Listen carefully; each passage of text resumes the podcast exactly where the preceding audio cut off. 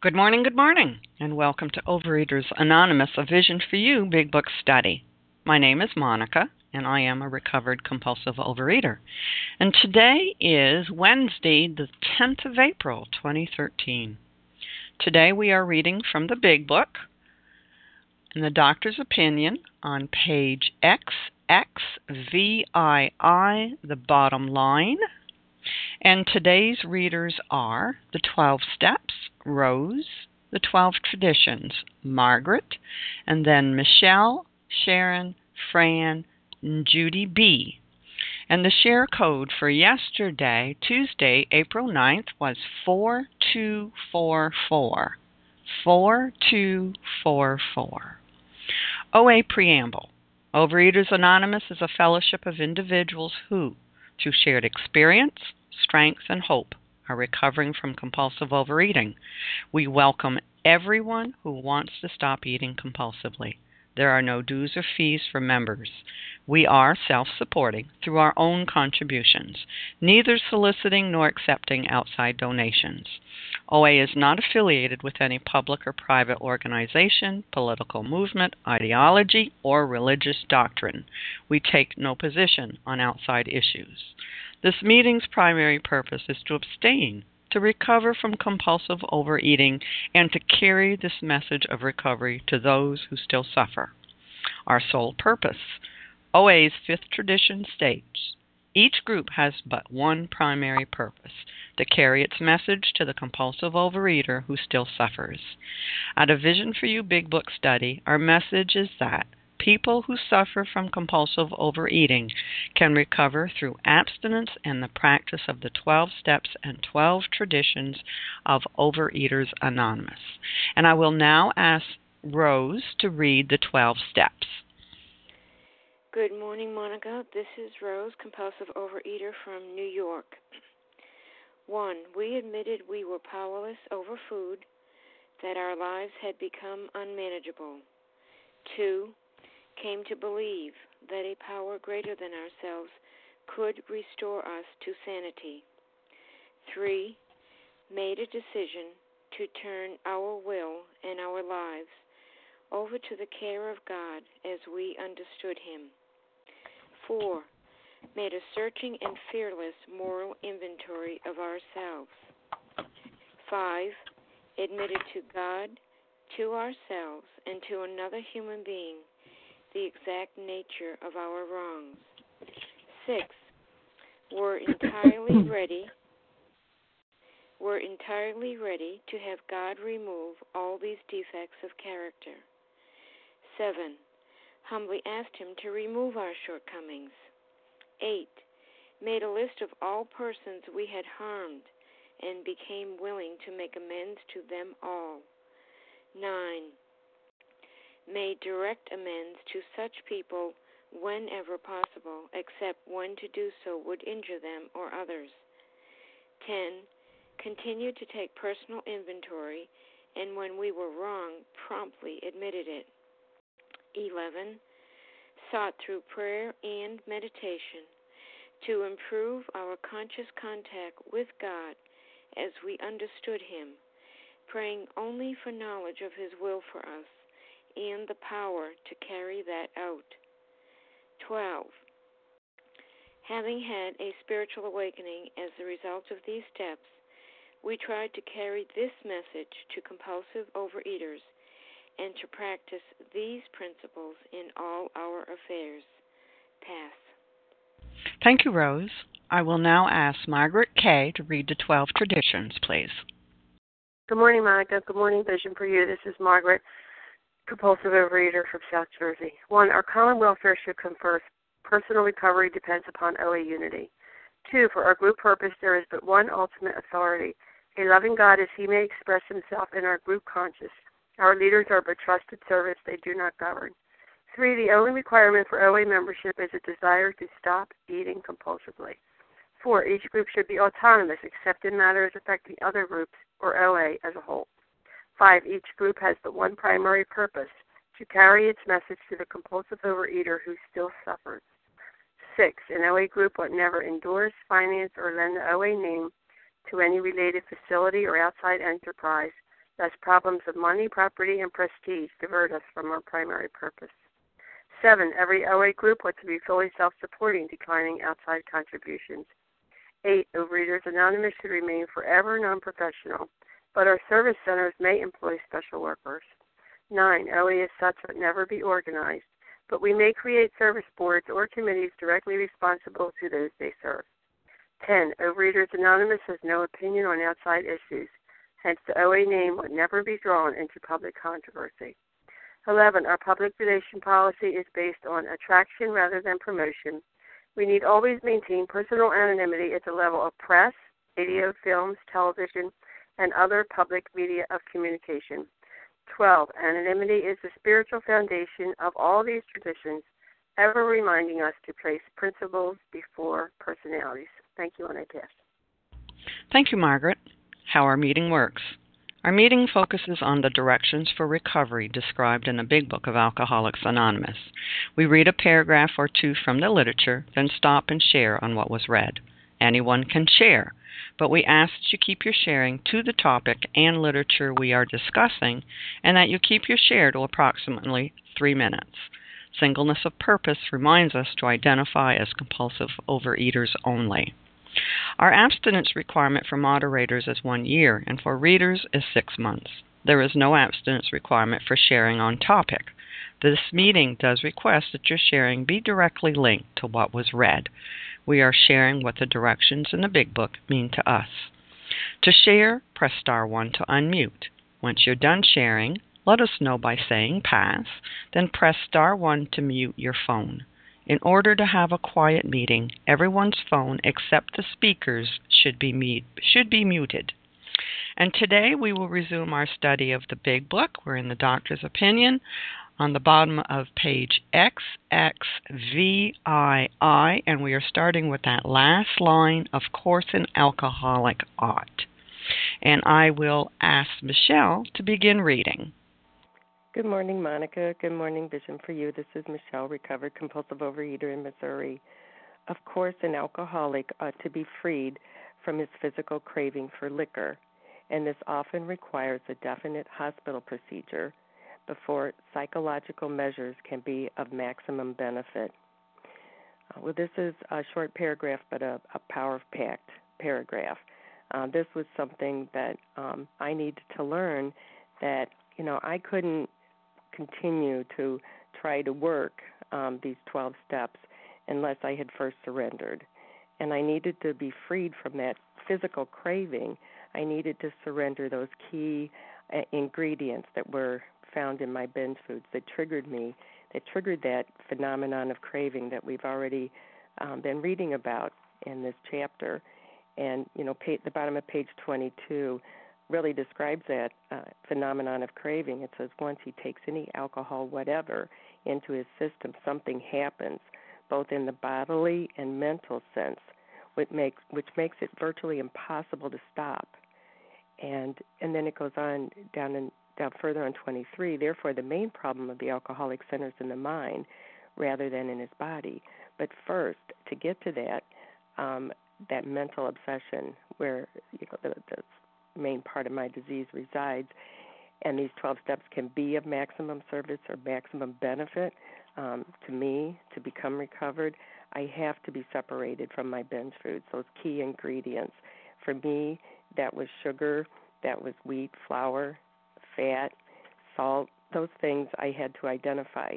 And I couldn't have those whatever. I had to be freed from those. Um, it says that the alcoholic often required a definite hospitalization procedure. Well, for me, um, you know, the alcoholic would go through withdrawal. For me, I also went through withdrawal. Um, I would often, you know, when I was slipping, sliding back, and I before I was recovered, I would start and I would stop. I would start and I would stop. I couldn't stay stopped and I would warn my husband, okay, I'm going to go through withdrawal. You know, I'm going to be irritable. Stay away from me. Um, and yeah, I needed to, um, you know, um, be aware and let others be aware. But I needed to be separated. And what finally separated me, once and for all, was when I got desperate. When I when I was sick and tired of being sick and tired, and by the grace of God, by the grace of God, I wasn't hospitalized, but by God's graces, um, I was a couple of days freed from my physical craving, separated from my food, my binge foods, and I found myself at a three-day big book study in a um, separated. Um, it was of sorts a hospitalization for me because I was surrounded by uh, people in the fellowship and who were serious about recovery and who were recovered. But that had to happen. That had to happen before the, the psychological measures, and that's these steps, these principles. Um, steps four through nine, the action steps, can be of maximum benefit so that I can have that spiritual awakening. I am, I need a power greater than myself. I am powerless. I am powerless, and I have a twofold disease that of the body, the physical craving from which I need to be separated from before my mind is clear and I can um, work these steps and, and that psychological um, benefit can happen for me and be of maximum benefit, maximum benefit, so that channel to my higher power can be cleared because it certainly was clogged. It was clogged with food, it was clogged with self and self will. And that is the first, most very important step that needs to be taken. Uh, it is the foundation. It is important. It is not to be glossed over. It is not possible. If anyone thinks that it is possible to continue to stay in the food or slip and slide around um, in the food back and forth and continue on to these steps, it, it, it wasn't possible for me. And I've heard from many recovered people that it wasn't possible for them. So this is a, a very important short paragraph here, um, and I I needed to embrace this. I needed to believe it with my whole heart that I could not continue on unless I was free from that physical craving. Because um, I don't know about you, but for me, when I was in the disease and when that phenomenon of craving was there, that's all I was thinking about. Um, my thinking was not clear. I couldn't embrace the concepts of this program nor be free enough for um, my higher power um, for for me to have a relationship with a higher power. And thanks for letting me share. I'll pass. Thank you, Michelle. Would anyone else like to share on this paragraph? Rose? Yes, Monica. Penny E. I heard Rose and then Penny E. Thank you. Thank you, Monica. Um, I'm Rose, a compulsive overeater from New York, and as I was listening to um, uh, Michelle just now. God Almighty, the impact of um, this paragraph. Of course, an alcoholic ought to be freed from his physical craving for liquor. This often requires a definite hospital procedure. Before psychological measures, the steps, can be of maximum benefit. And God, as I was, as I was listening to M- Michelle, all that she said, it was flooding in on me. Why? I never could absorb what was in this book and and why I never had thoroughly or sufficiently uh, worked the steps, even though I had done step work, why it never worked for, and I, at first when I would mention this, it would I would say for 39 years, but 39 years in OA, not abstinent.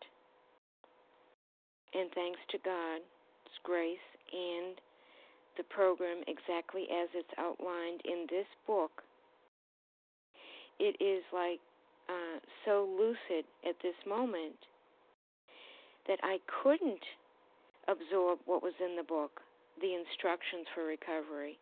I couldn't take the steps while telling myself I was abstinent, but eating foods that were binge foods. I was drunk. Essentially, it doesn't matter how how much drunk I was. I was drunk. And but the power of this, um, forgive me, but it's really I find it overwhelming that even after that many years in um, uh, restless, irritable, discontent, that many years in lying, that many years in telling myself I'm recovered in other fellowships. And for whatever reason, I told myself that something in regards to recovering from compulsive overeating. Obviously, it was lying. And then last May, I became abstinent, and the and and the the the um, floodgates opened up to working the twelve steps and to reading this book with another recovered um, person in the program.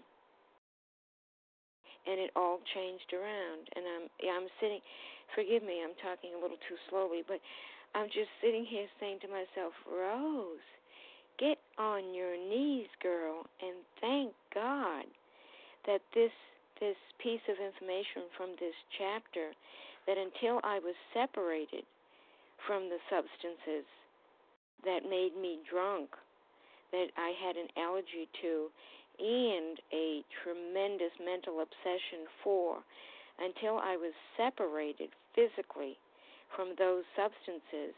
No wonder I never got the program. Thank you, Monica. With that, I'll pass.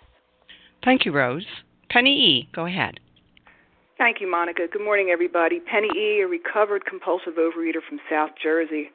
Powerful little paragraph. Clear cut directions. You know, if we were sitting across the table from Bill and Bob, the founders, the people who put this book together, you know, and they said to us, if you want to stop eating, if you want to stop eating, you have to put the food down first before you can be approached with the 12 step program of recovery. Would we sit there and say, uh, uh-uh, no, no, I, I know that I can probably use the steps first and then get abstinent. Sounds ludicrous, right? Well, that's what we in OA have done. This book says clearly on that last sentence, of course, an alcoholic ought, of course, of course, there's n- there is no uh, exception, there is no argument, there is no discussion. Of course, of course, an alcoholic ought to be freed from his physical craving for liquor uh, before, before, what part of before don't we understand? Before psychological measures can be of maximum benefit. I want maximum benefit. I mean, I want the whole ball of wax, whatever that means. I want it. Um, clear cut directions, and as if this wasn't enough on this page, it was re- it was already stated for us on the opposite page, XXVI. It says more often than not, it is imperative what part of a word of imperative don't we understand? That a man's brain be cleared before he is approached. We can't change the recipe. If I want to get from Florida to to Maine, I have to follow the direction. I can't start making lefts and rights. I'll end up in California. I won't get to where I want to go. Clear cut directions that we we don't need to discuss. Our OA literature actually, and for those of us on the phone, those of you who have been around for a long time and have been under the impression that you can get abstinent by working the steps first, it's really uh I don't I want to say it's not your fault, but the OA literature says that in black and white. It has changed the original information from this book, Our Inheritance. It's amazing. So um I'm just grateful that I know how to follow a recipe. Compulsive overeater that I am, I don't like to mess up uh, recipes. I love you all. Have a God filled day. Thanks. Thanks, Penny. Would anyone else like to share on this paragraph? Good morning, it's Leah. Good morning, Leah. Go ahead. Hey, Monica. Good morning. Uh, good morning, everybody. My name is Leah. I'm a recovered compulsive overeater. I too wanted to jump in on this one because it's a point that really needs to be stressed in Overeaters Anonymous and the language. You know, of course. I mean, it would be ridiculous to think that an alcoholic could embark upon the spiritual journey while he's still drinking alcohol. I mean, that would sound absurd to each and every one of us, I'm sure. But for some reason, uh, you know, in Overeaters Anonymous, in in many meetings, you know, that's common practice. Um, and as was previously stated, even the literature uh, suggests that idea. I mean, personally, uh, those types of meetings, you know, in OA gave me enough rope to hang myself. It says, of course, an alcoholic ought to be freed from his physical craving for liquor. And here we come across craving. It's a very specific word in the text here. The only way an alcoholic can crave alcohol is to first put it in his system.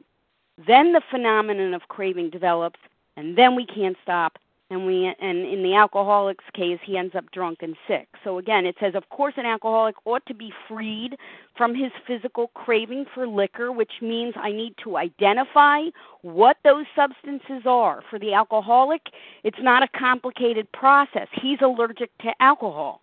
Now alcohol can be found in many varieties uh, you know, whether it's gin or whiskey or a bottle of beer or perhaps the perfume in his uh, bathroom cabinet.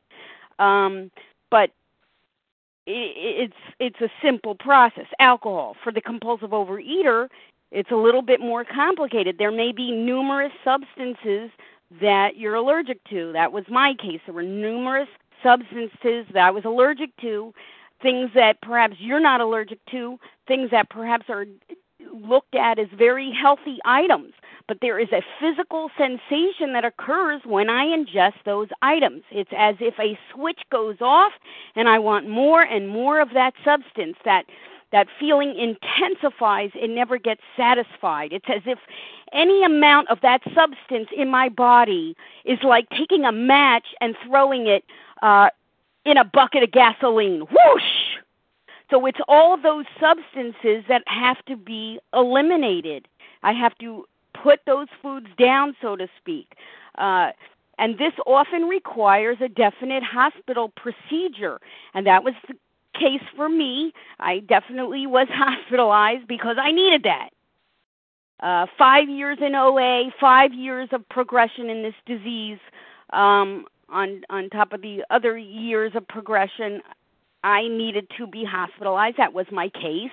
Before psychological measures can be of maximum benefit. Before.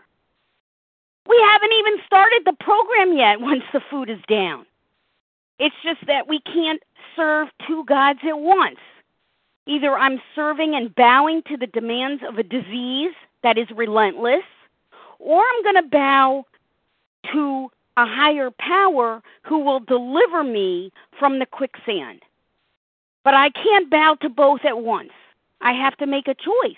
So it's very clear here, and this often requires a definite hospital procedure before twofold illness allergy of the body, which is the substances that I just described, that whole realm of this allergic reaction. We are wired a different way, we are bodily different from other people. That is a disability, that's true. But I had to accept that.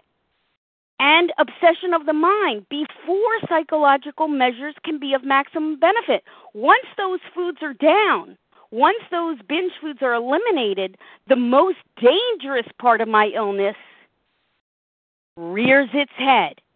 It's when I'm not binging because I'm thinking about binging. So the the urgency and the necessity for the psychological measures and we know them as the steps, we know them as the personality change, the spiritual awakening that is going to be sufficient to bring about recovery. So it's a very short line here, but very powerful, important to stress here. And with that, I pass. Thank you. Thank you, Leah. Would anyone else like to share on this paragraph? Could you please tell me what page you're on and what paragraph? Um, we are on page XXVII, the very last line. Thank you. And I heard someone wanting to speak. And who was that? That would be Paula. This is Janice. Paula, and who else? This is Janice. Okay, Paula and Janice, and I heard one other person. Okay, Paula, go ahead, and then Janice, and we'll get back to the other one. Mm, thank you. I just wanted to look at that word, and I know we've looked at it over and over again, but that word, a course, it's it's says it so simply. A course is a, a plan of action, the way you need to go. Okay, the course is this is first, then this is next. And I kept thinking as they were reading, of course, an alcoholic ought to be freed from his physical, me just craving for liquor. I was just thinking, when why? Well, because you don't talk to a drunk while he's drunk. Let me tell you, when I was in my binges and when I was in my food, or it was in me. Or let me tell you, that mighty force, the combination of both. I couldn't hear what you said, honey. I would nod my head in agreement, but there was no clue there, and I would walk away. The course must be followed. And the course is set in these words and in the big book. There is no other way. I tried. Well, if I eat a little bit less, but you know it'll always overtake you. Always. So I followed the course, and here I am. Thank you for allowing me to share. And with that, I do pass. Thank you, Paula. Janice, go ahead. Good morning, Monica. Good morning, Vision for You. My name is Janice. I am a recovered compulsive overeater. Thank you, God. This paragraph, as everyone's been sharing, just reminds me so clearly of what it's like to get clean, of what it's like to get clean. You know, why hospitalization? Why why does this paragraph say it often requires a definite hospital procedure? Because those alcoholics were, of course, very, very affected physically by their drinking because they were drinking and drinking and drinking, and their bodies, their bodies were affected. Well, I don't know about you, but I know about my compulsive overeating, and my body was definitely affected. My mind absolutely obsessing about the food, absolutely linked and could not think sometimes about anything but the food. But what about my body? You know, why a definite hospital procedure? And why do I think it's just as true for us as compulsive overeaters? Because we go through withdrawal. We go through withdrawal. It is a physical disease as well because it affects our bodies. So when we're getting clean, we're going to have that the manifestations of that physical disease. We're going to feel what it feels like to come off a substance. And so I I and and the other thing that I was so aware of is that one of my other triggers was volume. It might not be the food itself, but it was the quantities of the food even when my binge foods weren't available, sometimes I binged on quantities of food that other people would think, well, you know, that's a pretty healthy food. So it was a complicated, complex disease at work in my body as well as my mind. So I always tell people as they're getting abstinent, don't be surprised. Don't be surprised that you are going to have physical manifestations of what it means to come down, to come off of, just like any other addict, their substance. And with that, I'll pass. Thank you, Janice. Would Lois. anyone else like to share? Lois, go ahead. Good morning, everyone. Yes, I I, I wanted to comment on this. Um, I, the first time I, I I went into OA and I put down the foods that that I that I was allergic to. Totally, I put them down.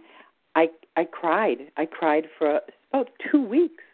I re- I was very frightened. I thought I was having a nervous breakdown, and I just couldn't stop crying. You know, and I knew, you know, I knew that the depth of which the food had a hold on me. And and what surprised me at that time does not surprise me now was, you know, that the physical allergy was taken care of, and I did have severe physical symptoms. Um, that my mind, the obsession of my mind, was still at work and alive, and um, and was able to always make it okay for me to pick up the food again. It it always the food always made it okay in my mind. My mind made it okay for me to pick up the food every now and then to see how much I could get away with for years and years. You know, and and I too am, am amazed and very grateful. You know, when we study this book and in recovery and to learn about you know the power of this disease Thank you. That that's all I'm going to share. Thank you very much. I pass. Thank you, Lois. This is Monica, and I am going to jump into this also. Um, of course, an alcoholic ought to be freed from his physical craving for liquor, and this often requires a definite hospital procedure. And so they're telling us here, we, like everyone has been saying, is we have an allergy to certain foods. And each of one of us, there's, you know, we have our own individual things, and we have an allergy to them we have this allergy today, we have this allergy tomorrow, and we're going to have this allergy for the rest of our lives. So we have to identify what these foods are that we are allergic to and put them down completely. We can't have any because it sets off the allergy, the abnormal reaction, the craving, the phenomenon of craving, which we're going to read about in the next sentence, in the next paragraph here, and off we go. And we cannot think, like other people have been saying, we cannot think when we are drunk. And also, this little paragraph um, gives me information that as a sponsor, I need to be aware that some people may need further treatment. They may need the help of a treatment center. And it's always important to keep that in mind. And would anyone else like to share on this paragraph before we move on here? Hi, it's David in Montreal. Go ahead, David. I would like to um, throw in my two cents here um, because I'm working with a recovered sponsor and in a different excuse me in a different group, a recovered sponsor. And he had told me uh, to work through the steps, which we did, and spiritually uh, I'm doing amazing. Um, and he said to me, the abstinence will come um, as you work through the steps, and especially step 12, working with others. And uh, definitely, I did feel the spiritual awakening, and for a while, the abstinence did come. But then I picked up the food again, and um, my sponsor told me um, you know, maybe you should get some more sponsees and work with some more people. And I, I definitely heard what he was saying, um, but I just didn't see it happening. And uh, I heard um, Penny before, and I heard, I think it was Christina yesterday. People said, "Put the food. You got to put the food down." And um, I think that's just what it is. You you just got to put the food down. It's not going to happen from working the steps um, the spiritual the spiritual part definitely grows, but it's not a diet program, and you just got to put the food down. And I'm saying it from firsthand experience. And with that, I pass. Thank you, David. Okay, let's move on to the next paragraph. And Sharon, would you read, please? Good morning. This is Sharon, recovered compulsive overeater. Very grateful to be on the line this morning. Okay. Now I got so caught up in listening that I lost my place here. We believe on XXVIII. Okay. We believe, and so suggested a few years ago, that the action of alcohol on these chronic alcoholics is a manifestation of an allergy that the phenomenon of craving is limited to this class and never occurs in the average temperate drinker. These alcoholic types can never safely use alcohol in any form at all. And once having having formed the habit and found that they cannot break it, once having lost their self confidence, their reliance upon things human, their problems pile up on them and become astonishingly difficult to solve. Oh my gosh, what a paragraph. What there's a lot here. Looking at the, the first we believe, and so suggested a few years ago, this is the beginning. It was a, a, a few years referring to program of recovery began. A few, a few years ago, they suggested, and that's how it began when they began to understand the action of alcohol on chronic alcoholics, understanding that it is an allergy, there is a physical reaction that cannot, there is no way of controlling it. There's no medical way of curing it. It is, there is a physical allergic reaction.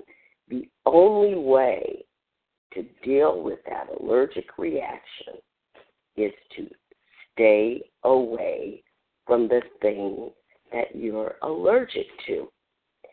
Now, I remember many years ago having a conversation with someone that was itching. And I said, What's the problem? And she said, I'm allergic to oranges. And I ate an orange. And I remember looking at her like, You are crazy. Why would you eat the orange if you're allergic to it? And then I spend all of this time scratching, scratching. At the time, I didn't realize it often happens that I'm a person just like her. And for me, I am actually scratch test allergic to certain foods wheat, dairy, soy. But my addict mind will tell me a little bit won't hurt. I eat it and I get arthritic symptoms. I get asthmatic symptoms. And I do it over and over and over again. And the only cure for me is total abstinence. The the other thing that I have that this paragraph reminds me of is on chapter three in chapter three, page thirty, where it taught, where it says we are convinced to a man that alcoholics of our type are in the grip of a progressive illness. Over any considerable period, we get worse, never better. We are like men who have lost their legs. I have to accept that. But I often, when I am in my, when I was in my disease, I was going around like I could walk like a normal person, yet I am like a person who has lost their legs. And I am never going to grow new ones. Acceptance is the solution to my problem with my food addiction. Acceptance that I have this problem. And you know what? It's okay because there's a solution. It's okay because I can strap on those artificial legs. And when I put on my artificial legs, I can get around, I can move around, I can maneuver, I can live life as if normal, as long as I don't eat what I'm allergic to, as long as I stay away from the things I'm allergic to, I can live like a normal person. Now, the other point that I want to make is this la- in this last sentence, it just stands out. Their reliance upon things human. This is when we eat that bite, when we take that first bite. It's not, see, we're different. I'm different than that person who ate, eats the orange and itches and then moves on. For me, my addiction causes me to lose control of the choice to eat the orange or not. You see, I if I take that first when I take that first bite, I will eat that orange and itch until my skin is raw because I am an addict. I I am not like a crazy person who just decides, well, I would like to eat this orange. I know I'm and then I won't have another orange for year. No, I lose control. I don't have a choice on when to take that first bite. Once I take that first bite, I lose control. And not only does it affect me physically, where you know, I get allergic, I get asthma, I'm in and out of the emergency room, health declines, I can't work. All of a sudden, my problems pile up and become astonishingly difficult to solve. I don't know how to get off of this roller coaster. It goes on and on and on. I'm captive. I'm in a cage. I'm on this merry-go-round. I'm that never ends. And it's astonishingly difficult. And once I stopped, once I stopped taking that first bite, once I stopped, once I started on this program of recovery, those problems that were astonishingly difficult to overcome and to solve miraculously, miraculously began to unfurl. The problems began to solve by magic. And I began to recover. And and it hasn't stopped and I continue to recover as long as I don't take that first bite. And with that, I pass. Thank you, Sharon. Would anyone like to share on this paragraph? This is Kim. Kim, go ahead. Good morning, Monica. Good morning, my fellows. My name is Kim G, and I'm a recovered compulsive overeater from South Jersey. And how rich the sharing is this morning. So we're talking about this allergy. It says that action of alcohol on these chronic alcoholics is a manifestation of an allergy. And we've talked very beautifully about an allergy being an abnormal reaction. That the, what the food does for us as compulsive overeaters is not what it does for other people. That my reaction is different. It's saying, you know, that phenomenon of craving, that feeling that once you ingest that substance, you become less satisfied with every single bite, which explains why that ease and comfort comes at the first couple bites, and then when you're three and four bags into it, you're becoming less and less satisfied. That's the phenomenon of craving. And the phenomenon of craving is limited, limited to this class. So what we experience as compulsive overeaters is not what the normal person experiences.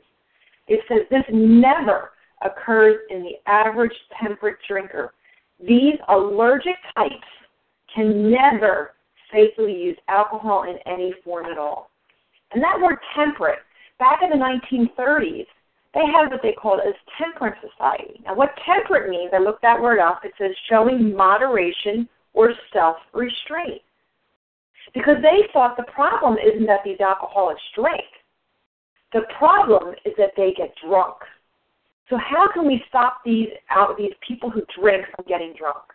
And I know that's what I wanted. I didn't think the problem was that I ate. The problem was that I binged. So I came in wanting for you to teach me how to eat moderately. How can I be a temperate drinker, a temperate eater? And that's what conventional diet programs show people. Look at your fist. If the palm of your hand is, is the size of a protein serving, look make a fist. That's the size of a, a starch serving. They're they're trying to explain to someone who has an allergy how to eat like they do who do not have an allergy. Which is why conventional diet programs work for people who do not have our problem, that do not have the allergy of the body, the obsession of the mind. But what I have to recognize is I am not a temperate eater. I am not a normal eater. I have this allergic reaction to food and it is limited to this class. It is limited to people who have this twofold disease. You know, Christy talked yesterday about the fact that you know that the the food talked to her, and her psychiatrist thought that was crazy. I had to giggle because what I what I remember is that my food danced. I don't know if you remember when you were kids and before the movie started in the movie theater, they would have an advertisement for the concession stand and the hot dog would have legs and it'd be doing a rocket kick thing, and they would have cupcakes and they'd be doing the Chevy Chase and what's the name? Doing the twist. That's what food did for me. The food danced in front of me. It called my name. That is not the experience of a, of a regular eater, which is why they say just push yourself away from the table. Just have half. They don't understand what it means to crave food because craving only happens once we ingest it. That's the allergic reaction of a compulsive overeater. For someone who is not a compulsive overeater, crave means they remember last year having outset Aunt Sally's apple pie, and they can't wait till they have it this year that one time. That is a normal person's definition of craving. We have to be very clear what an allergy is in the context of a doctor opinion. We have to be very clear about what a craving means in the context of a doctor's opinion, and we have to be very clear, and I'll read it again, that this phenomenon of craving is limited to this class and never occurs in the average temperance drinker. These allergic types can never safely use alcohol in any form at all. And with that, I pass. Thank you, Kim. Would anyone else like to share on this paragraph? This is Paula. I'd like to say something. My name is Darylyn. Paula and then who? Darylyn. Darylyn? Yeah. Paula first and then Darylyn. This is Becky. Thank you. and you. then Becky. Thank you. This is Paula, recovered compulsive overeater. I just want to scoot down to toward the bottom in this word, and the word is lost. So here we are. Truly, I guess that would be closing in on the bottom, wouldn't it? Having lost their self confidence. And see, that's it. And what does lost mean? No longer possessed or retained, no longer to be found, having gone astray or bewildered as to a place or direction. That's it. This wasn't where I wanted to go. This wasn't where I wanted to go when I picked up. But this is where I always ended up. I was always lost. How the heck did I get here? How could this be? And I lost my self confidence. Well, I'll try this. Oh, that would work for a while. Oh, no, no, let me try this one. Yeah, that'll work for a while too. But after failure upon failure, there was no more confidence. I lost confidence in self and my reliance upon things human. And it said, their problems pile up on them. And they do. And become astonishingly difficult to solve. Why? They weren't horrendous problems. They were problems that everybody else had. But the way I couldn't eat or drink like somebody else did, I couldn't solve my problems like someone else did. Once I had ingested this, I could. Be, it became so big and so huge. Somebody else say would would say, "Well, well, gee, what's your problem?" What's my problem? And there it is. There it is. And that part, upon things human. If my reliance was upon things human, I would stay lost. Thank you for allowing me to share with that. I do pass. Thank you, Paula. Darylyn, go ahead. Hi, my name is Geraldine, and I'm in relapse. I've been in program, I don't know, 11, 12 years, and I'm lost. And I have lost my self confidence. As a matter of fact, I'm supposed to be at my meeting now, and I was running late, and I don't even want to be seen outside. I'm I gained 20 pounds, and of course, it's all about me and every day I wake up and I think this is, you know, I pray and I ask, but now I'm at the point where I just am so anxious to get a day behind me. And if I didn't work, I think I would stay at home and eat all day. It is unbelievable what happens. I don't want to be doing this, and then I'm doing it. I'm just eating, and it's mostly nighttime. And I really, my family really needs me to be present now and as I always did, and I've gone through worse times in my really hard times, perfectly abstinent, and I can't seem to like, I can't.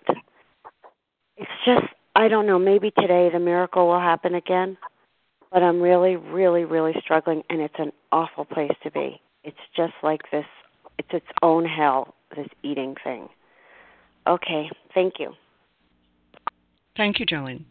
Becky? Would you like to go ahead? This is Becky. Good morning, everyone. I, I, what really resonates with me is this sentence: These allergic types can never safely use alcohol. Can never. This is a the big book. It's our textbook. And here is a doctor, a famous doctor who has worked with many, many folks. And the doctor is telling us, and not you can sometimes use it or or say use it every once in a while or at holidays or whatever. It says here we can never safely use alcohol. In our case, food with sugar or flour, whatever it might be. We, at least me as a compulsive overeater, we're hard headed, we're stubborn, and part of that is our twofold disease, the mental obsession. You know, I always want a softer, easier way. Well, here it is in black and white. We can never safely use this substance because of the phenomenon of craving, and it, it will spiral out of control. And as it says here in the in the last sentence, we will be lost. Our self confidence will be lost. Everything it will spiral out of control. We can never. And even after people have recovered, that's why this is a daily reprieve. It's a daily reprieve each and every day, one day at a time, we wake up, we have to apply program principles in not only to putting the food down, but in all of our affairs. That's why we can never safely use this substance again. So, uh, with that, I pass. Thank you. Thank you, Becky. This is Monica, and I'm going to jump in on this paragraph. This is a power packed information here, and this paragraph is trying to teach us who we are and what we're up against. Dr. Silkworth here had spent years and treated thousands of alcoholics, and he's the one who came up with this that we had a twofold disease. And here we're talking about the physical aspect of our disease that I am a compulsive overeater, and if I pick up a binge food, and a binge food is any type of food that I am allergic to. And that means I have an abnormal reaction when I pick up that binge food. I have an abnormal reaction that a normal person does not have. Something is different in me. It sets off this abnormal reaction and I crave. You know, a normal eater can have a bite or two of something and then they're full. They've had enough. You know, I could never imagine that. I couldn't understand that. Well, I'm in the opposite. They can't understand me why I have to have four or five pieces and I still want more. But that's my allergy. That's the phenomenon of craving. That if I take one bite of a food that I am allergic to, it's going to set off this craving, and I am going to crave. I am going to intensely want more. You know, I would pick up a binge food and I would, you know, it would set it off, and I didn't care about anything, anybody. All I wanted was to eat more, more, more. One bite is never enough, and a thousand, you know, one one bite is too much, and a thousand was never enough. And that's because I'm different. And we have to realize this and understand this. It's a fact. This is the way I've been made. And so I must, I must know exactly what my binge foods are, and I must put them down. Because no matter um, how, you know, one bite is too many it's going to set off this phenomenon of craving, and I'm going to be a crazy woman back in the food, back in the binge, and wondering how did I get there? It was because I picked up that first bite. I set off that roller coaster. Um, and this never occurs in the average temperate drinker. Normal people do not have this abnormal reaction. And that's why they cannot understand us, and they will never understand us because they don't. But this is where it's also helpful to us because one compulsive overeater can understand this and can talk to another compulsive overeater. And so we can never safely use alcohol in any form at all. So the first thing you have to do is you have to identify your binge foods. And they're personal to each one of us. It could be sugar, it could be flat, it could be flour, it could be salt, it could be country, crunchy, it could be smooth. Somebody mentioned volume. There's a lot of different things there. It's not just sugar and flour. And we need to be aware of those things. And um, so this paragraph is really giving us some information here. Dr. Silkworth, thank God for Dr. Silkworth that he came up with this and he understood this after studying alcoholics for years. That we, yes, did have a disease, we did have a physical reaction to our binge foods. And would anyone else like to share on this before we close? This is Leah. Good morning, Leah. Go ahead, Leah. Thank you. And then Janice. Thank you very much. We Believe in So suggested a few years ago. Again, who's this written by? This is written by Dr. William Silkworth. And this whole breakthrough came through because he was able to divide this force of ours, of the alcoholics, into two separate drives. Uh, one is a physical craving, and another is an obsession of the mind. Because he worked with alcoholics, and he realized in his work with alcoholics that when an alcoholic took even a little bit of alcohol into his system, this switch went on inside the alcoholic's body, and only one thing the alcoholic wanted to do, and that was to drink more alcohol. And of course, the alcoholic would continue to drink and drink, and of course, he would get drunk. And the alcoholic was powerless over this once that switch turned on. He had no choice. There was no choice but to continue to drink. So, again, we believe and so suggested a few years ago, and this is penned by Dr. William Silkworth, that the action of alcohol on these chronic alcoholics is a manifestation of an allergy. allergy. It's an abnormal reaction, it's an adverse reaction. Other people don't have this. We have this. Uh, and they, other people can't necessarily see that I have it. It's something, it's an experience that my body goes on high alert.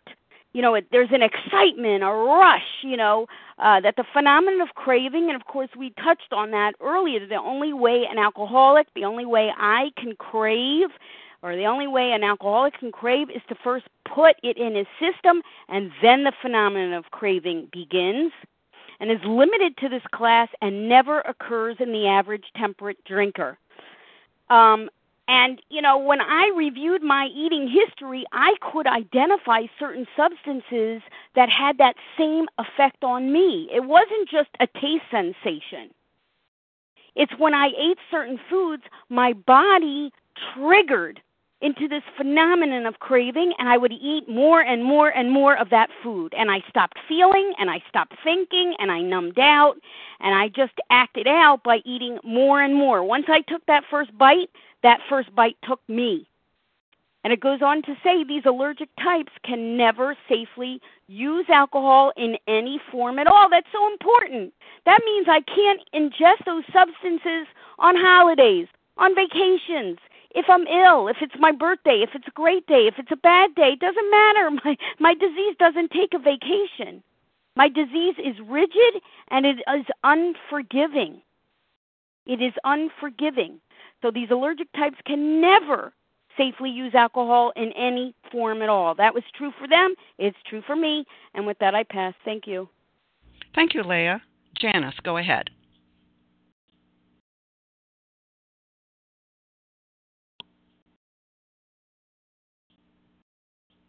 Are you there, Janice?